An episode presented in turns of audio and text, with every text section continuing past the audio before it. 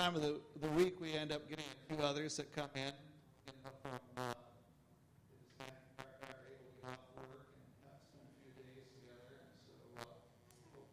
few others who come in. And even if they, if if you meet anyone that's interested, they can still come, you know, even tomorrow, right?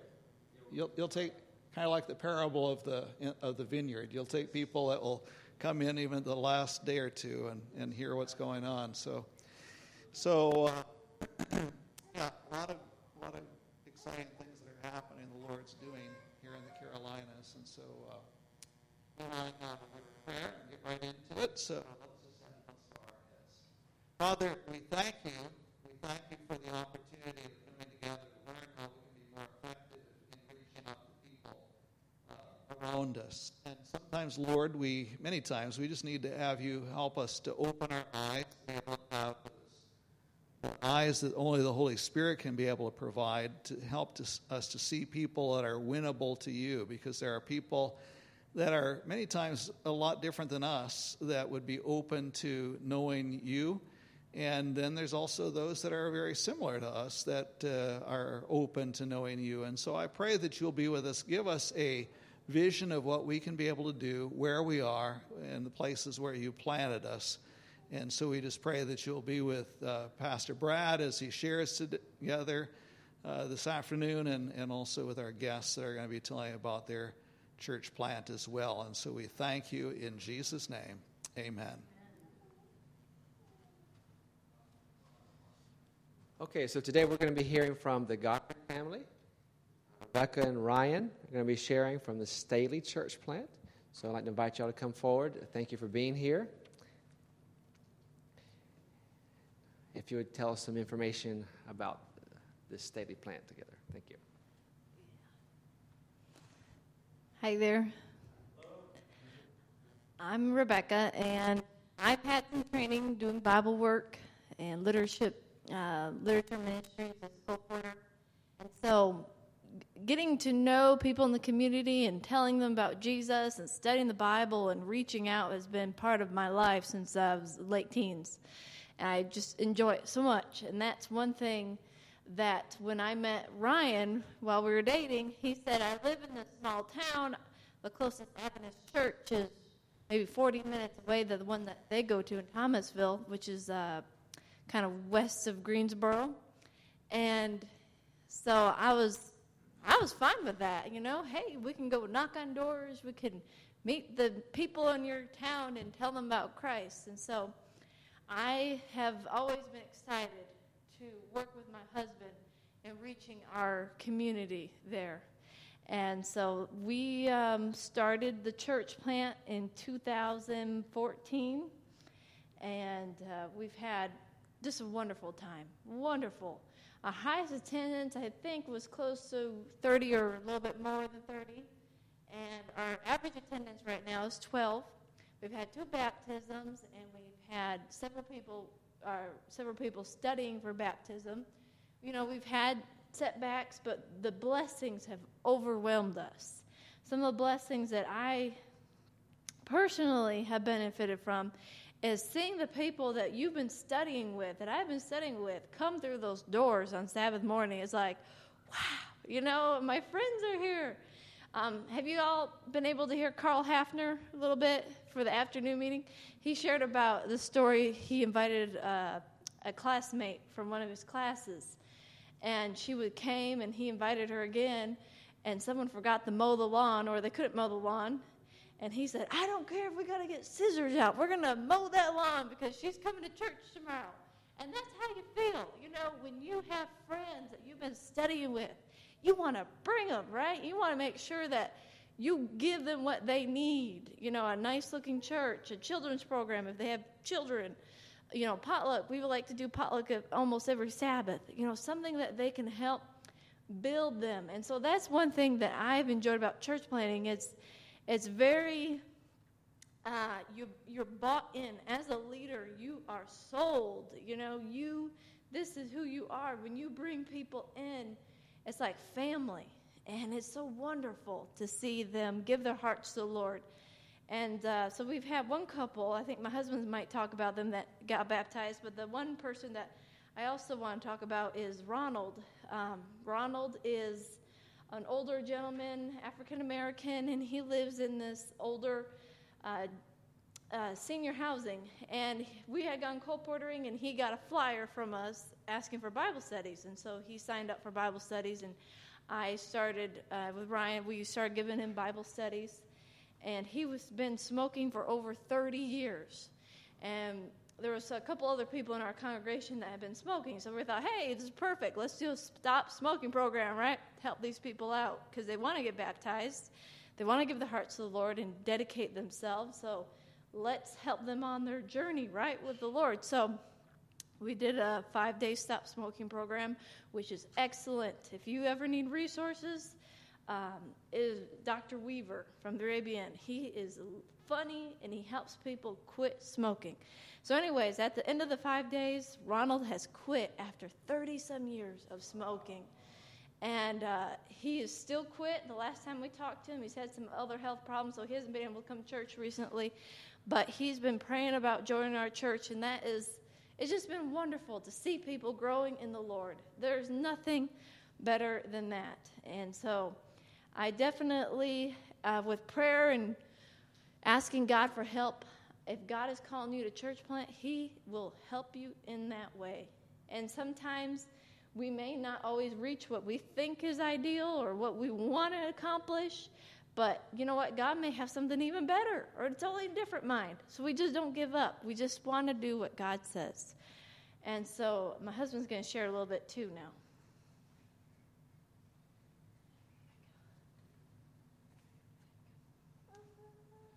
Hi, my name is Ryan Gottfried, and we came from a church of about 100 members. We planted a church from a church of about 100 members. It's the Thomasville Seventh Adventist Church. I think they have more than 100 members now, but at the time it was about 100 members. And we went to a c- community where we live, which is very small. Uh, they had a Walmart when we started, it was one of those community Walmarts, uh, small, basically like a Dollar General or something like that. And since then, it's closed. So that's how you can kind of get an idea of how big the town is. It's not very big, but there's a lot of churches. There's a lot of churches. A lot of people attend church, and a lot of people are receptive, you know, to Bible studies, um, and that and to uh, Jesus, having a relationship with Jesus. So, so we found it as to be a good spot. Uh, our most effective tool that we have used is, is friendship. The one non Seventh day Adventist that is coming to our church right now is came because a friend invited her, invited her to come, and she she's been very faithful. I mean, she's there almost every week. Yeah, so it's been exciting. That's really exciting. Our uh, the other couple that we had baptized just recently, um, they were real faithful in attendance as well, and but they had they had been attending a church before they came to the church plant. They had been attending another church in the area, so so um, and they came in actually from a, a friend that had visited their mother in the nursing home and played the guitar and sang for the guests there. And so all the people that are coming to our church have had a personal contact. Um, we are going to do a um, advertised health lecture in the in the town, and we hope that'll be effective too. You know, and we hope we make friends. We hope we make friends at those. But my encouragement is making friends. That is the best way to to grow. And you know, we're only 12. We only have 12 people, but each week um, it's a blessing. We get a blessing. At least I do. I don't know. And the other people keep coming back. So, so we're just thankful for what God is doing. Um, it's impacted our spiritual life. You know, when you are put yourself out there like having a church plant or you know running a church plant or being the leader you have to pray i mean you need prayer you you go there on sabbath morning and you you're the first one there and you each week, not every week, but some weeks you think, are we going to be the only ones here? You know, as the time keeps getting closer to 9:30, and uh, maybe this week nobody's going to show up. You know, you don't know. So it's it puts you on your knees, and you're you're like, Lord, you know what? I don't have a strong personality to go out there and and people just want to come and you know have a friendship with me. That's not really who I am. But just giving it over to the Lord and saying, you know, have Him draw people in to Himself and just try to step out of the way and let that happen. So it's been it's been good. Um, that's what we're focused on now is just making more friends. You know, that's making more friends and inviting them to church. And I've I've been inviting coworkers to church. They haven't come yet, but you know, you just keep you keep trying. So so that's our testimony. Yeah. So let me ask a question uh, for you, Ryan. Okay, so what would not have happened had this church plant not started? What things have resulted specifically for this church plant in regards to lives of people within the church plant? Perhaps you, you and Rebecca and your spiritual journey, uh, what would have not happened without this church plant starting? I personally believe that Eddie and Kay, who are baptized, I don't believe they would have been baptized otherwise. They were going to a church, but from what I understand is they weren't they were not participating. I mean, one was participating, but the other one was not as much. And when they came to the church plant, it was a more comfortable, uh, small group where she has really participated a lot. So we're thankful for that. I think I don't I don't know if they would have. I, I mean, I just don't know, but I just feel like it possibly wouldn't have happened. So, so. Um,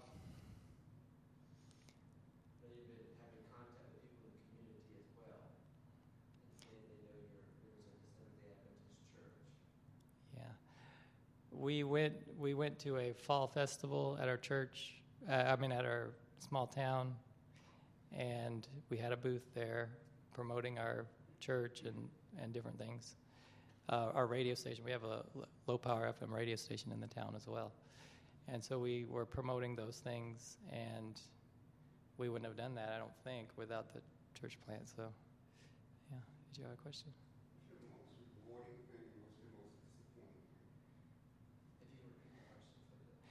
What's the most rewarding thing that's happened in our church plant, and what's the most challenging?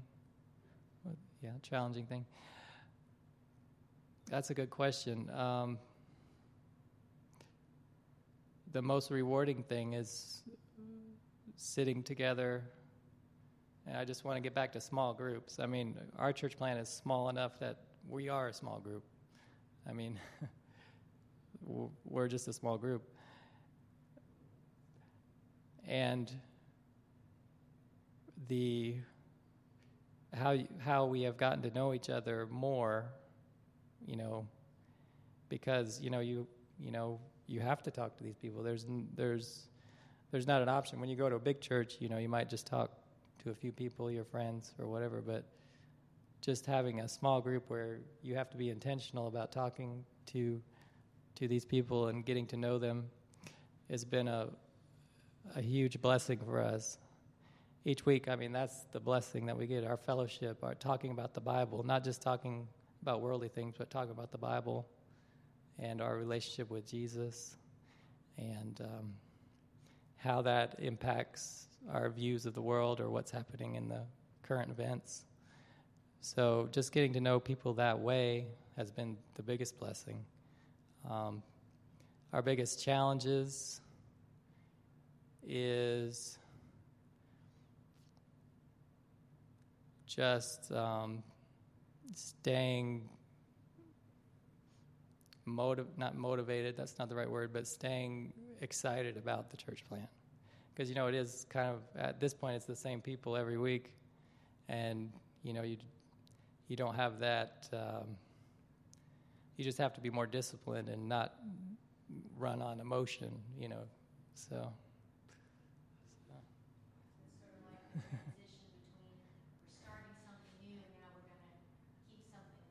Yeah, exactly. Yeah. Uh-huh. So two questions I have. How big is and then where, where are you meeting as far as, uh, Okay. where's your meeting? We are renting a Methodist church at fifty dollars a week, so which is really good, awesome, and it's it's it has a lot of capacity. I mean, as far as church area, it doesn't have very many classrooms. It only has two two classrooms, but it has a big sanctuary. I mean, it's a huge sanctuary, so we could fit hundred people in there probably. Um, the town of Staley is really small. I mean, it's. Um, I would say so. It, it it has a Main Street grill there on the main street. Has a Main Street grill, and it has another small store, and it has the post office, and that is about it as far as the downtown. And then you have, of course, your the community that lives there. So, yeah. So 393 people in 2010 census. 393 393 people live there yeah so there is no gas station not not in town not in town but there are there is a town close by that has a gas station uh, 12 about 12 yeah 12 every week and it's pretty consistent 12 every week so yeah families. Let's see.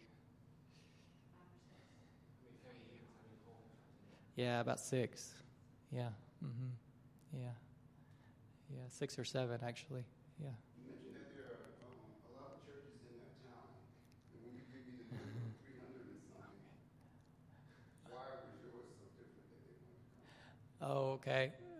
Um, why? Why? Why would they want to come to the Adventist church in a, such a small town? And when they have all these other churches, actually, the other churches I was mentioning is probably in the neighboring towns. Um, in Staley itself, there's probably only four or five. So, but there's a close, a town close by that's Liberty, which is only like maybe five miles away, which has a lot, a lot bigger. They had the Walmart until recently, so. so and uh, why would they want to come to our church? Um, yeah, we are the only one on Sabbath. Well, we're, no, we're not actually the, not the only one on Sabbath. There is another group, uh, but I mean, what makes us different or what makes us stand out? Um, we've been emphasizing health, you know, with our stop smoking, five day stop smoking, and also the we're going to do a diabetes clinic, which is our next project we're working on right now. Getting the advertising and everything together, the place to rent, which we found a, we've now found a place to rent for like twelve dollars a meetings, which is really great. So, Some people don't realize what is the relationship that you have with those 12 people. That's why they keep coming back. yeah, You know, because they have other places they can't go. So don't knock that.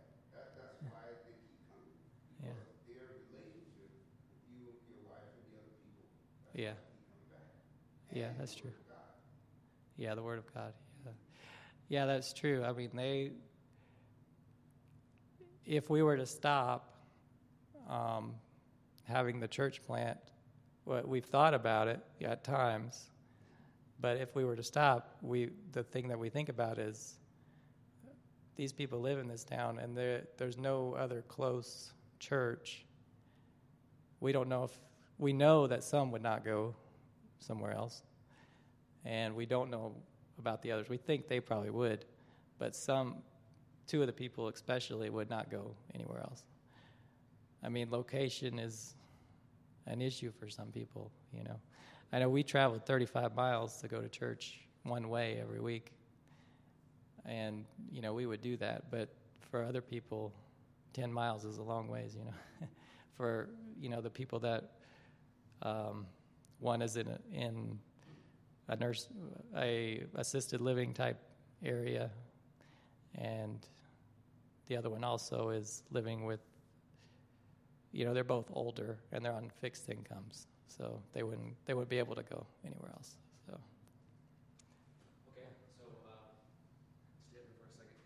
So you've heard different testimonies so far. Some are planting in cities, metro areas, and they're going to have more people coming to their church plant. And, and then you have um, in Staley, you have a very small community, just a few hundred people. And I remember when Ryan and Rebecca first came to a seminar like this, they were engaged. They weren't even married. This was just a few years ago, right? So they were in the process of, of planting, at least thinking about it before they were even married. And now, so recent, recent marrieds, so newlyweds, they were leading out a church plant together, had their first child, and then now the second one's on the way. Yeah. So this is a lot going on uh, for this family, and um, and uh, you can see, as you mentioned, it takes discipline. You know, this um, uh, because they, they left a church that is used to I don't know 100 people coming, something Yeah. like that, Yeah. and they're trying to start a new work and, and raising up. Uh, so very entrepreneurial. So um, uh, I'm thankful for the for the Godfrey family, and um, yeah, like like they said, I've been there a couple times, and I know I know that the ones that you're talking about would not be going any other any other place, Yeah. any Adventist church, uh, if it Yeah. wasn't for this church plant. And as you mentioned, a couple baptisms already. Uh, so thank you for for your for your work for the Lord. Let's pray. Father in heaven, I want to thank you for Ryan and Rebecca.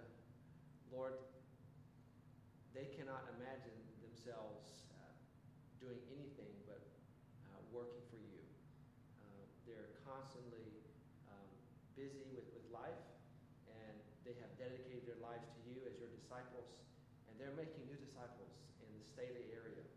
And I want to pray for their upcoming health, uh, their diabetes clinic or diabetes um, lecture series, that your Holy Spirit would, would bless it, that you would get this message out, um, that people can have lifestyle change and have a different, uh, different well-being coming up in, in, in this state of the community. I pray you would get the word out to those that are ready to make lifestyle changes, and I pray you would bless uh, this meeting, bless the participants from the church as well, and I pray you be glorified.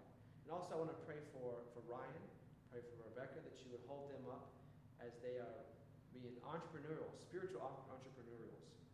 Uh, I pray that you would bless them in their ministry. Lord, as they have uh, a growing family that brings uh, um, many changes and, and challenges and, and focusing on different things at the same time, I pray that you would always help them to focus on putting uh, you first in their personal walk and family second and ministry third. Help them to keep that balance in proper order and never feel guilty about um, um, keeping that the right order the way it needs to be. So thank you for their ministry, and I pray you continue to guide them in this church plant and bless this Staley plant. I pray in Jesus' name. Amen. Amen. Thank you, Ryan, for Yeah. coming and sharing. Yeah. Yes. And by the way, I, I was uh, I grew up in one of these towns that are on their shirt. Yes. Yeah. Yep. Okay. Yeah, um, Rebecca, we were just uh, thanking you and, and uplifting y'all in prayer.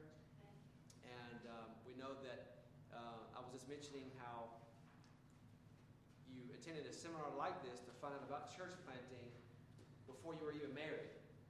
And uh, obviously, you got the right focus. Um, so uh, I want to pray that the Lord continue to bless your family.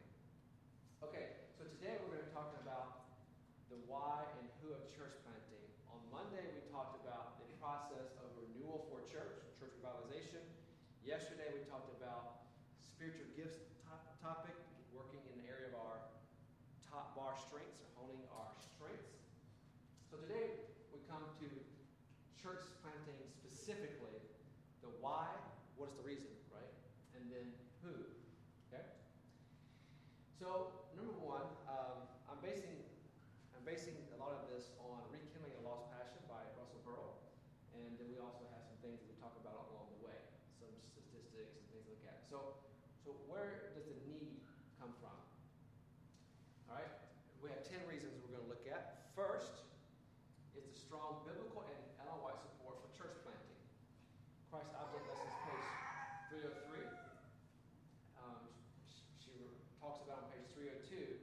how the people of Israel were told to conquer 100% of the land of Canaan, the Hebrews, and had they followed through on that, then they would have been the recipients of many blessings and many people around the world would have come to know the truth. However, they were not, and exactly like as the prophecy said, that if they did not, then eventually they would intermarry and then eventually worship the gods of the people that they intermarry with, and then eventually they're going to be dispersed from the land they're inhabiting. All that came true. And then she says this Is not the church of today doing the same thing? With the whole world before them in need of the gospel, professed Christians congregate where they themselves can enjoy gospel privileges. They do not feel the necessity of occupying new territory like stadiums, carrying the message of salvation into regions beyond. They refuse to fulfill the, the Great Commission, Christ's Commission, going into all the world and preach the gospel to every creature. Mark 16, 15. Are they less guilty than was the Jewish church? So that's the call. That's the call that is should be in the heart of every disciple of the Lord is to carry this message forward, not just to sit in some church as pew potatoes and have some involvement here and there and uh, just focus on your own life and not take the message of salvation to people before Jesus returns. That is something that we still feel the burden. Obviously, the Godfrey family, they have come out of it of easy living, so to speak, concerning uh, the church they were going to, and now they're on the front line. They're the front line of church planting, and and you can hear uh, the passion as they were sharing. I mean, who, who does this? What newlywed does? This? I mean, they're the only couple, only church planters in our conference out of let's say 50 in the last seven years. 50 church plants that have started in the last seven years that have actually been newlyweds having brand new babies at the same time. Uh, it's quite remarkable. So uh, it shows their, their, their dedication. So uh, I think that they, they feel, it's obvious they feel the, the you know, compelled to, to share. And that's the same thing that, that we, we also want to feel. Okay? Second, church planting is the most effective method of evangelism. Many have said this. It's the most effective methodology known under heaven of reaching new people it, it's just the way it is. It's just the way it is. I mean, we may put on a good program in an existing church, and it may be effective to some degree, but it's something about starting new church plants that creates opportunities for people to get excited, enthusiastic, and very intentional about reaching new people. Uh, it is just the way it is. Okay, Tim Keller, he's not a Seventh Day Adventist Christian. Some people uh, know him. He's he's written many books uh, on apologetics and other books. Um, he started a plant in uh, New York, Manhattan, and that's a, more of a conservative um, Presbyterian church. And a lot of times you have you have people that plant churches. They think, well, you can only attract people if you have very loud music, which hey, different strokes for different folks, perhaps. But um, they actually have a conservative church, and they're growing and they're reaching people, secular people, millennials, uh, quite regularly, very successfully. This is what he says The vigorous, continual planting. Oh, by the way, he also, um, it was some award that some group, I forgot, I saw it in the, new, I saw it in the news recently. He was stripped of some award or special engagement because of his conservative stance on marriage. And so he's not going to bend his beliefs. So that, I, I respect the man. Anyway, this is what he said. The vigorous continual planting of new congregations is the single most crucial strategy for, and he names two things here, the numerical growth of the body of Christ in any city. And number two, the continual corporate renewal and revival of the existing churches within the city. Nothing else, not crusades, outreach programs, parachurch ministries, growing megachurches, congregational consulting, nor church renewal processes will have the consistent impact of dynamic, extensive church planting. This is an eyebrow raising statement, but to those who have done any study at all on this topic, it's not even controversial. It's just the fact of life. Okay? All right. Very powerful. One study revealed that younger churches require only six members to baptize one you heard them mention that they average attend, their average attendance in Staley is 12. How many people do they say that have been baptized recently? Two people, all right? Whereas older churches require 25 members to baptize one convert. Okay? All right, and in fact, I've heard of much higher numbers, 100 sometimes, 100 uh, members to baptize one per year. Third, church planting, third, will stimulate growth in older churches. Uh, this should not be underestimated. As long as it's done intentionally for the right reasons, right motivations being to reach new people, not so that we can um, have a place necessarily that's closer to us, which that's not a bad reason, but uh, because you can have, invite your friends and family um, that live in that area, and coworkers. But the right reason is not also to have a church that that you like to come to. That is not the reason to plant. Okay, uh, it's to, to reach new people. When that is done correctly, you're not going to have a flood of people leave the mother church. If you're going to have a church split, you're going to have more than probably want to come out. I mean, more than you would want to come out of the mother church to start a church plant. You remember the first testimony Matt was sharing, Matt Stockdale was sharing? And there, there are probably some people still in the mother church today, after four years into this, three, three years into this, that um, may not have a very positive view of the church plant. The church plant took 60 away from that church. So they had 200, and typically we would want to say, okay, no more than 40 people from a church of 200. You don't want to go beyond 20% of the average worship service attendance. Uh, but when you take more, it's because there's some unhealthy issues going on. That happens. And, and there were some, like Matt, who wanted to plant before some things kind of came to a head. Uh, you know how it is. It's, it's usually the, the three D's. You know what the three D's are They get, get us into fights in the Adventist church?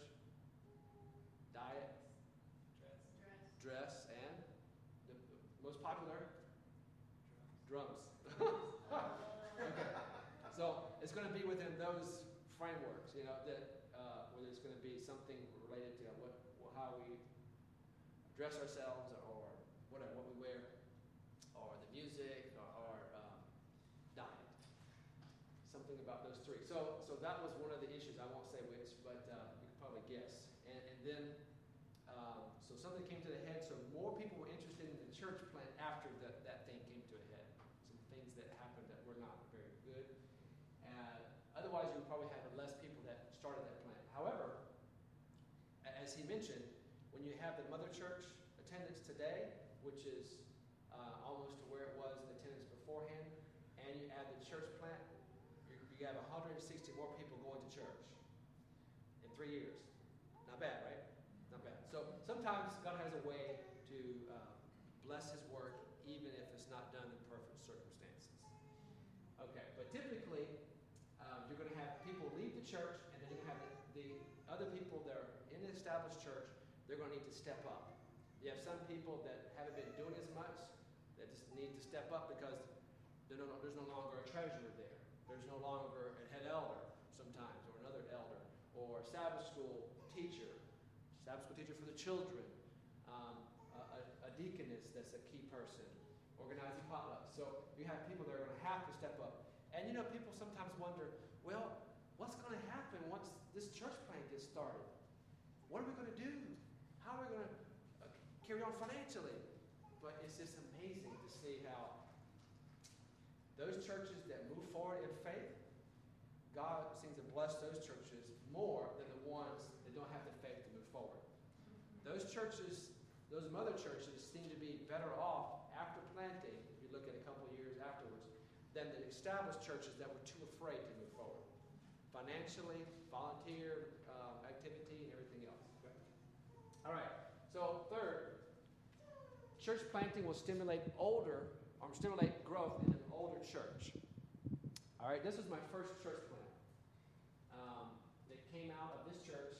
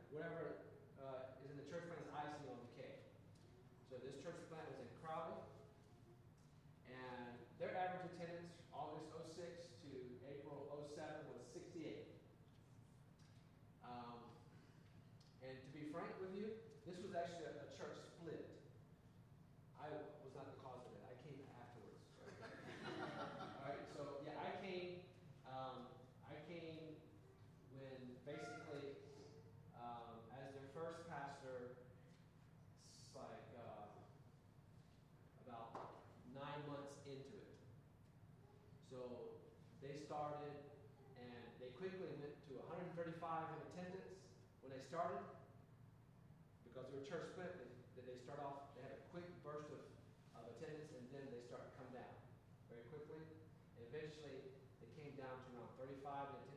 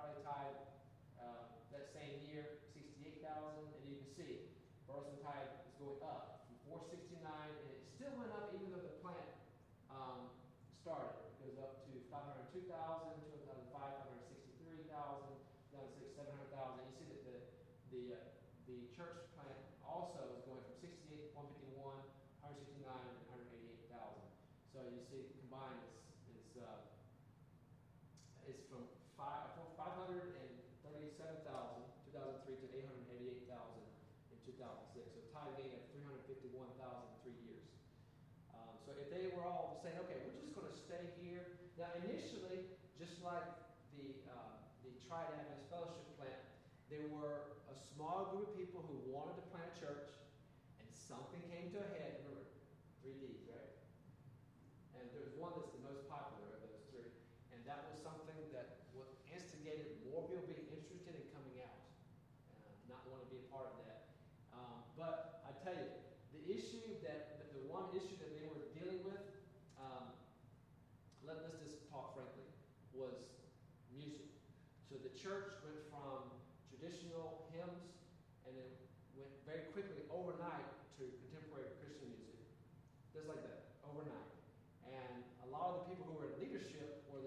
professionals that have been in the church for a long time. These are, I mean, you look at the tie. you, you see these are some people that were very, I mean, you know, like MDs and people that, uh, not just MDs, but uh, high levels of leadership in the community as far as the medical community. Um, and he had other, obviously, others as well, business people. And so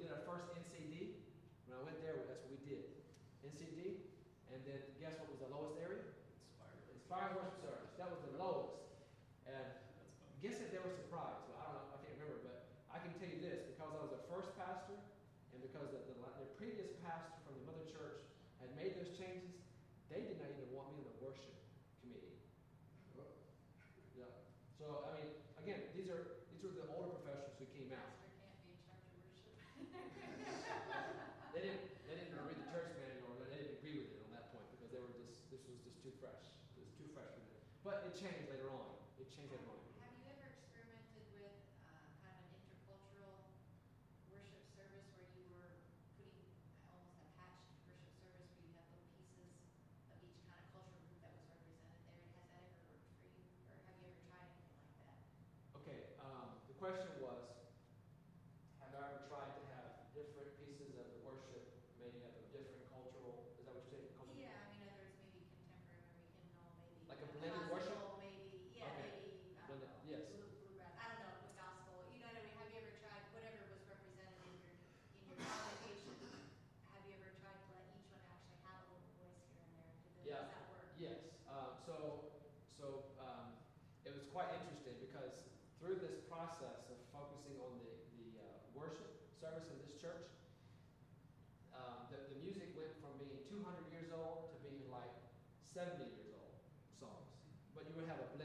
those.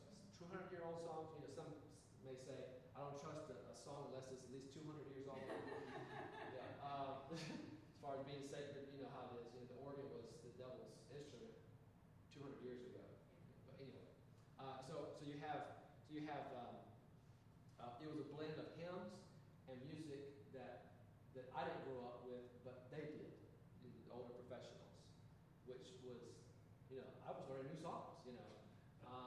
quite interesting. Um, and every now and then though, we would have some newer song, but it wasn't with any drums. You know, it was just done piano, maybe another instrument or two. Um, so it was good, and there was major improvement, major improvement. As you can see, the attendance went up. Um, so it, it came down to 35, and then it went up um, to 68. So things are getting better.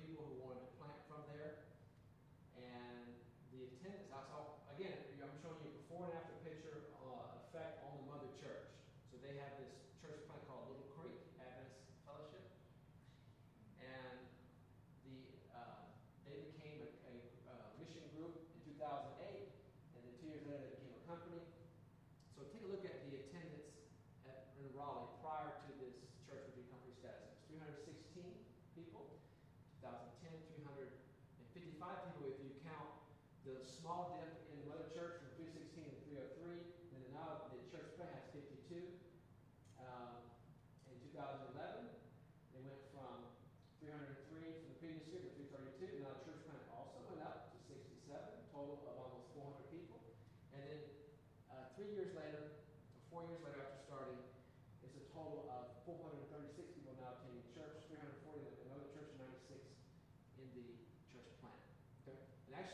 the church plant was the uh, highest score of NCD of any English speaking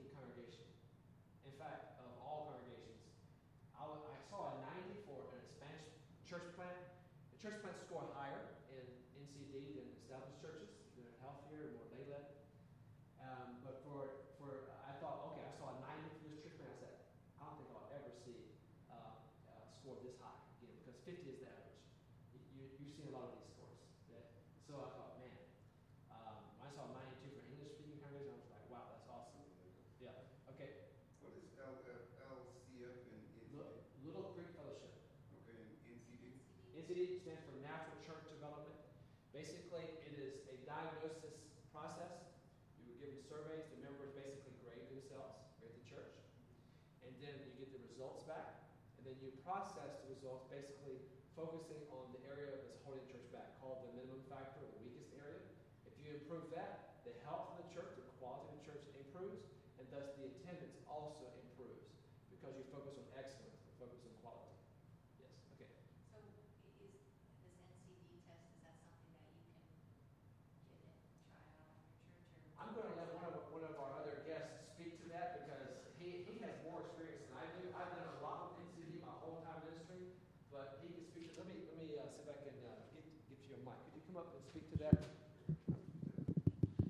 uh, say your name and tell us what you do. Okay, my name is Ron Herr, and I work for the Center for Youth Evangelism at Andrews University. And uh, a little over a year ago, we became the international distributor for NCD products. Uh, there was a gentleman in Chicago who had a firm called ChurchSmart, and this individual wanted to retire, and he basically uh, gave us his business. Any rate, um, natural church development, as Brad has already said, is a unbelievably simple process which helps a church focus on excellence within their congregation. And if they will really take seriously the results and work on that one area of ministry within their church, uh, they will see dramatic results.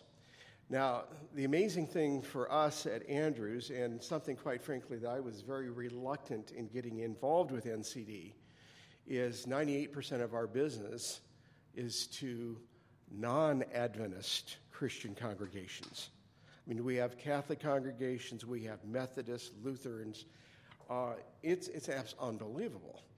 In the Adventist Church, we have actually designated Natty as being the national distributor for the Adventist Church, and therefore we sell the surveys. If you want to do this, uh, you would contact Natty, and uh, be, you'd be able to get the survey from them. Uh, but there is a process that you should go through. Brad has an excellent book that he's put together. Uh, I am just in the beginnings of retirement. I'm moving from Andrews to Greenville, North Carolina, where I have a daughter and four grandkids. That's the attracting factor to that part of North Carolina. And uh, I'm, I'm really looking forward to trying out this NCD survey in my new home church in, in Greenville, North Carolina.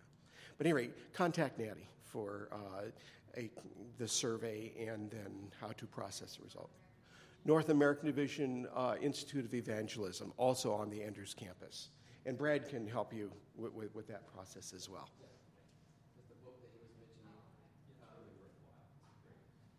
Yeah, um, I have used that, the uh, natural church development process in every district, and I always start with it when I go in, uh, just so that I see what, what it is. And, and I always do it when I start, so they don't blame me if it's bad.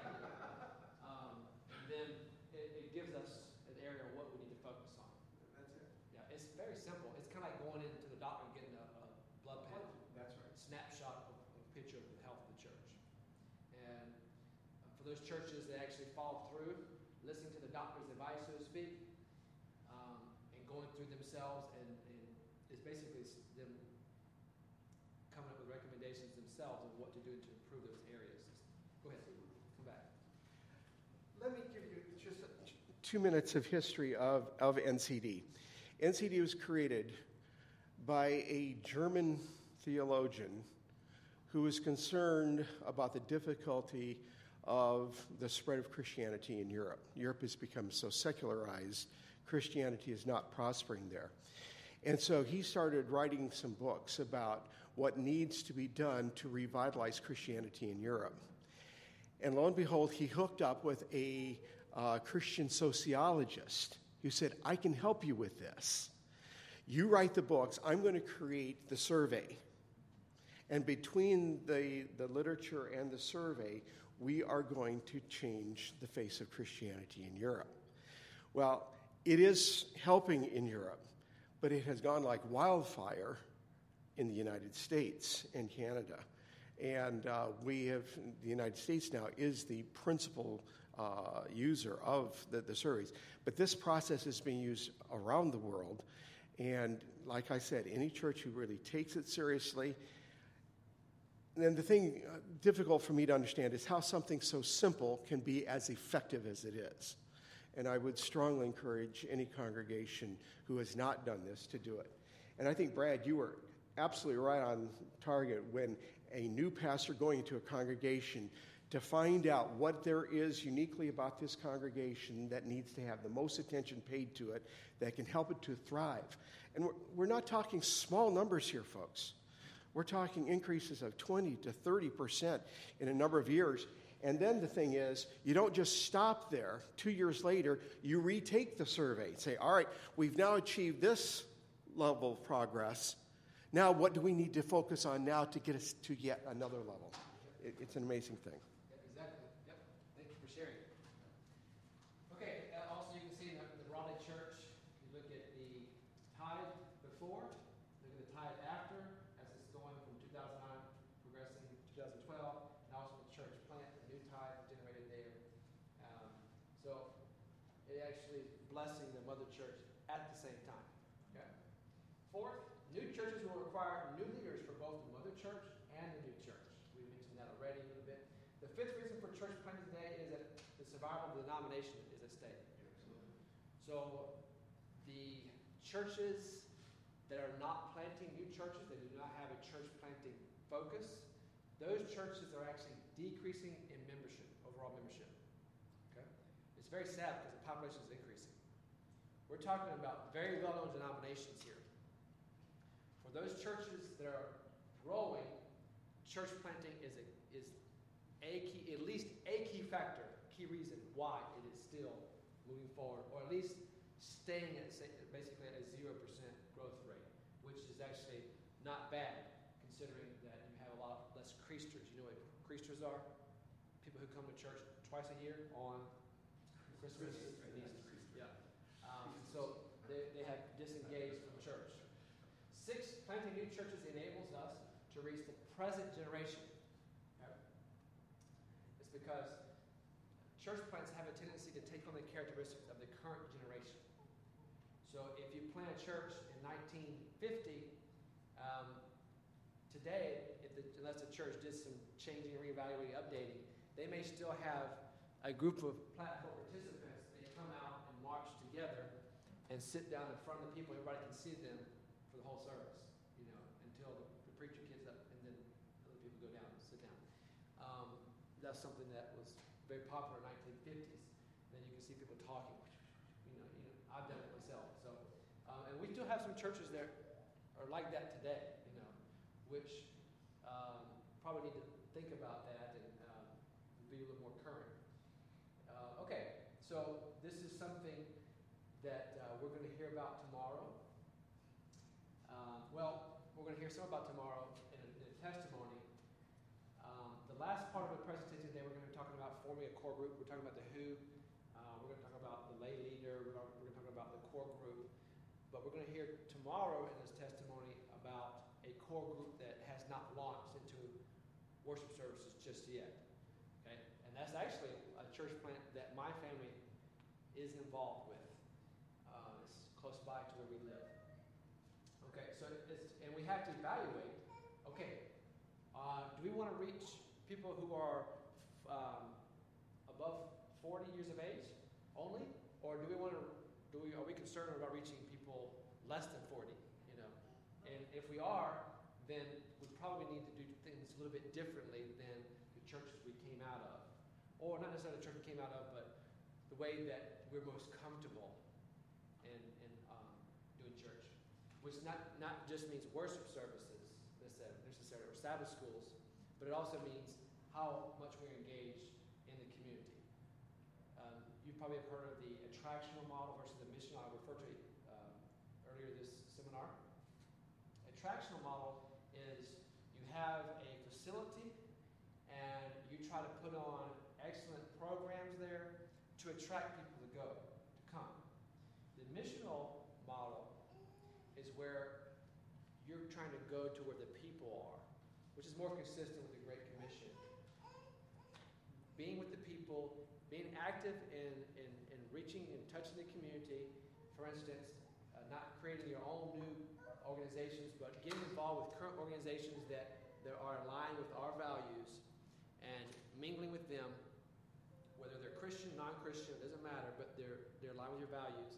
And then um, they get to know you, and then, of course, you can invite them to your worship gathering location. So we need to think outside the box of churches, just what happens within four walls that's not the church. The church are the people that comprise of the body of that local congregation. Seventh, new churches allow the denomination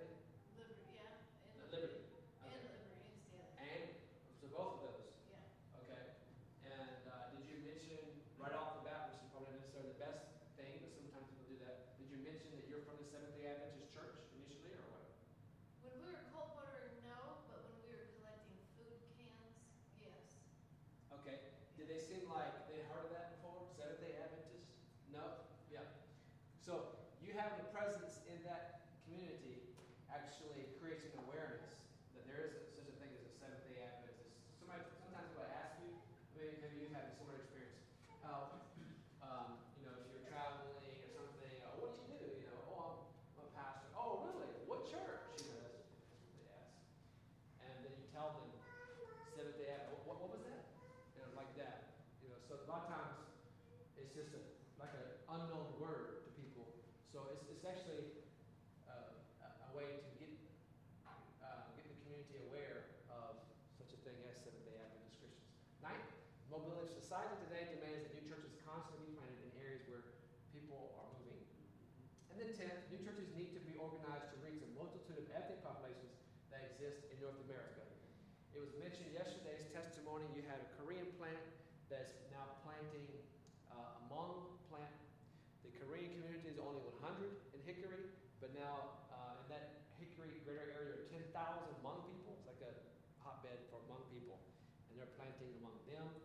see that that actually that plan's been going on for maybe six years. The, the uh, Korean and a lot of them have, have, they drive in to go to church to try to get a new work started there. So the vitality is not very strong there. However, uh, within a couple of years, actually within like a, uh, just a little bit more than a year, they have um, as many Hmong people coming to church as they do Koreans. So um, just like that. So um, yeah, we have many ethnic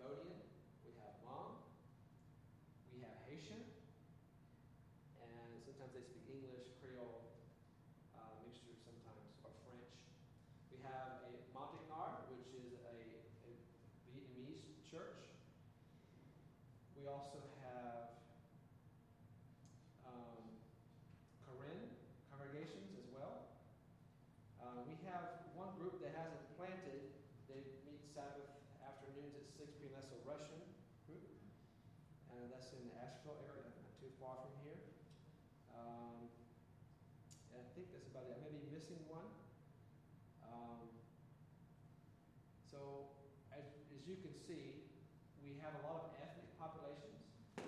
However, we need a lot more American-born church plants because our growth as the Adventist church is not with the American-born population. It is with the immigrant churches. If, if we didn't have, if we did not register the baptisms or the church plants, those churches or attendance from those churches or church plants, we would show a negative uh, um, gain in our membership and our attendance in baptism. Not baptism, that's not negative, but if you look at the deaths and apostasy missing, it will be negative growth. So what we need to do is um, continue to plant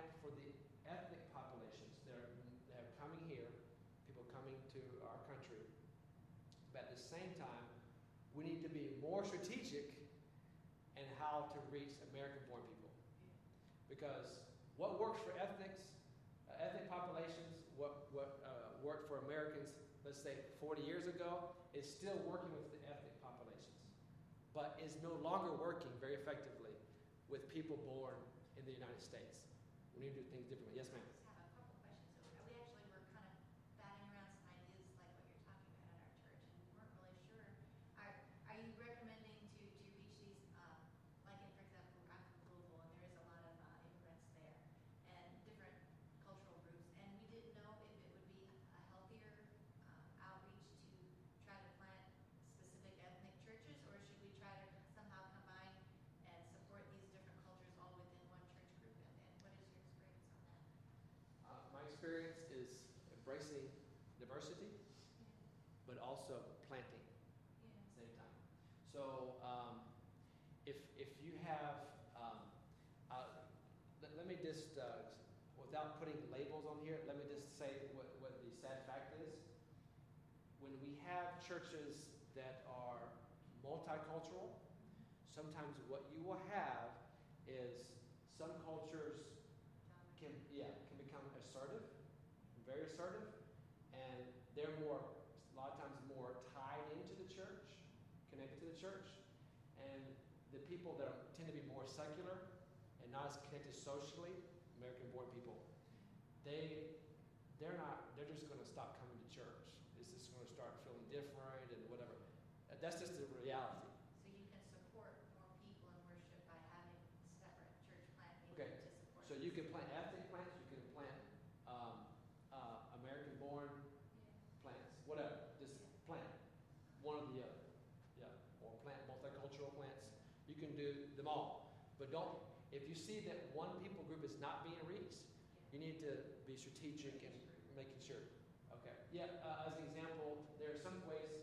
Um, there's some ways that uh, there's some things that you would, if if you're trying to reach American-born people today, then um, here are some things that seem to work better with them, um, especially the younger they are. Okay, this is just the trend.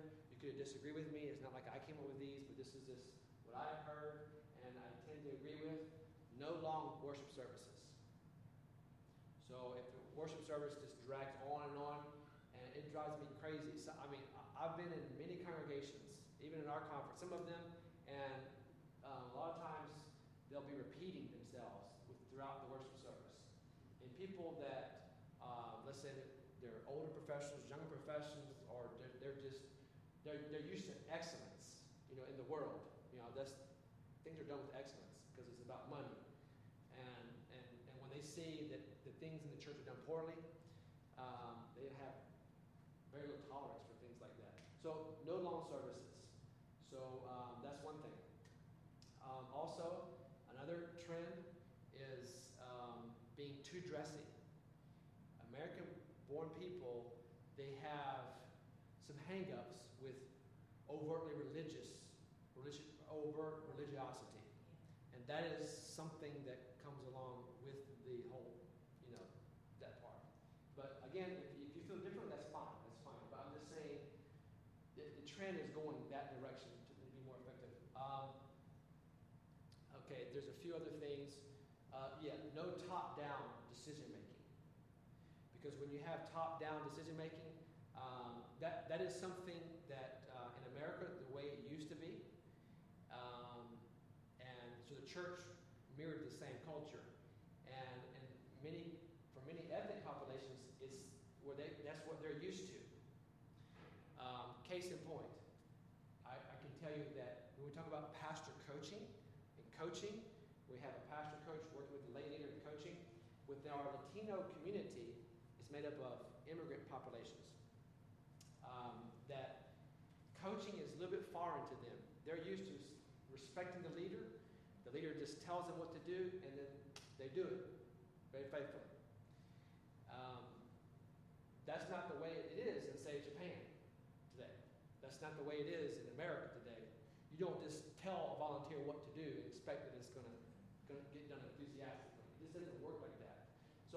So there, there's some things like that. Uh, so top down. So there needs to be questions asked. Okay, what do you think about this? We're thinking about this. Questions asked so that everybody has a, a voice that can engage, and it's not just one person who decides or a few people decide. Everybody is, is expected to get in line and follow line. So, yeah. Was, did you have two questions? Yeah.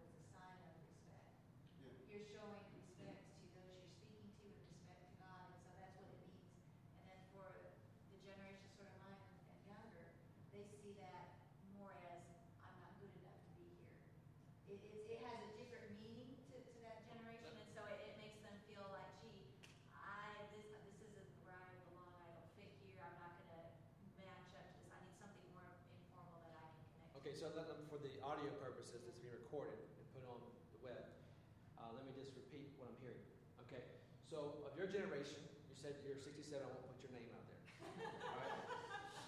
Your generation, and you personally, you, you cannot imagine um, going up front and not being presented in your best clothes, so to speak, right? And right. your best clothes for you would be suit and tie.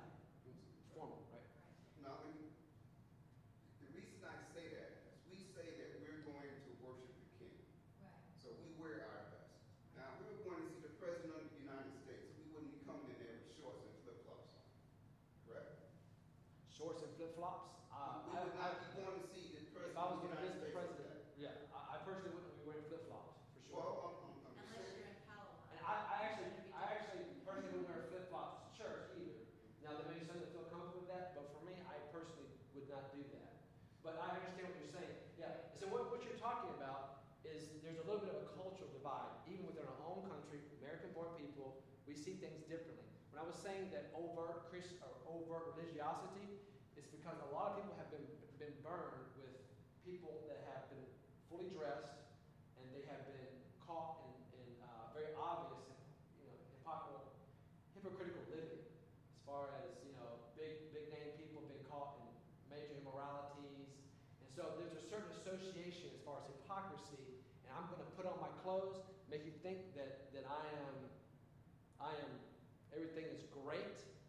instead of being authentic. So there's a, there's a value with the younger generations of authenticity.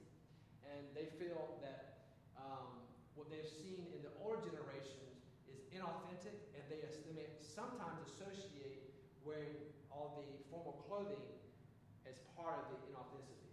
You know, if you know what I'm saying. I'm not sure that makes sense. You don't have to agree with it,